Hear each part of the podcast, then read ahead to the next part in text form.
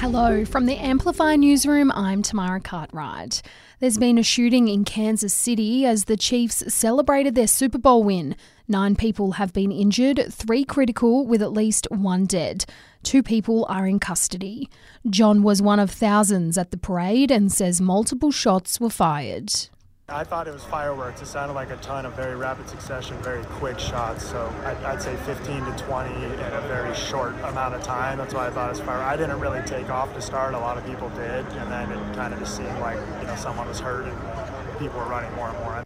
The Prime Minister was feeling the love yesterday, popping the question to his longtime girlfriend Jodie Haydon on Valentine's Day. He took to his socials to share the news this morning. Residents across the border in Yass and Murrumbateman are being urged to boil their drinking water. Recent rainfall have caused problems with water treatment, making it unsafe to consume. While tap water is safe for bathing, it should not be used for anything that you eat or swallow, including pet drinking water, unless boiled and cooled first. The Australian Media and Communications Authority here in Canberra have sent serious warnings to five telcos for scams. Direct SMS and SMS broadcast are among the five culprits who allowed a combined 36 million scam texts to be sent out to Aussies. If they fail to comply again, they could face a fine of up to $250,000.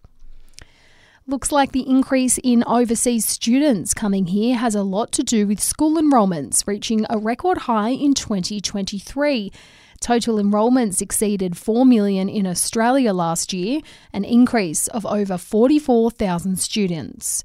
Here in the ACT, we had the highest retention rates at 89% and the highest proportion of students enrolled in non government schools at nearly 40%.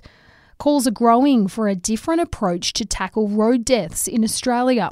It's as the road toll rises again, up 5.4% in the year to February. Australian Automobile Association's Managing Director Michael Bradley says the rate in some states were even higher. In New South Wales, it jumped by 30%. In South Australia, it jumped nearly 40%. And in Victoria, it was up by nearly 15% as well. And Taylor Swift is officially on Aussie soil, landing in Melbourne this morning. The pop star's first show is at the MCG tomorrow night, with her tour tipped to inject millions in the Aussie economy. And that's the latest news. We'll have another update for you right here later this afternoon.